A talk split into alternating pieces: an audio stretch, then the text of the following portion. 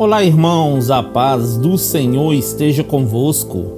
A palavra do Senhor diz assim no livro de Salmos, capítulo 139, versículo 23: Sonda-me, ó Deus, e conhece o meu coração. Prova-me e conhece os meus pensamentos. O Senhor nos conhece melhor que nós mesmos, queridos. Desde o ventre de nossa mãe, o Senhor já tinha nos visto e determinado como seria cada dia de nossas vidas.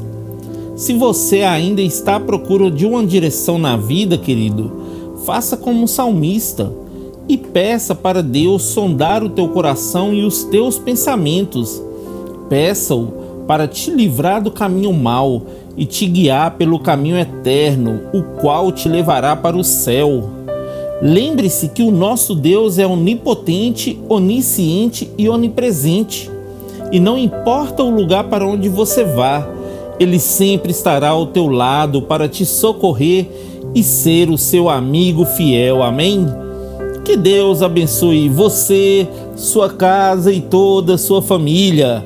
E lembre-se sempre, você é muito especial para Deus.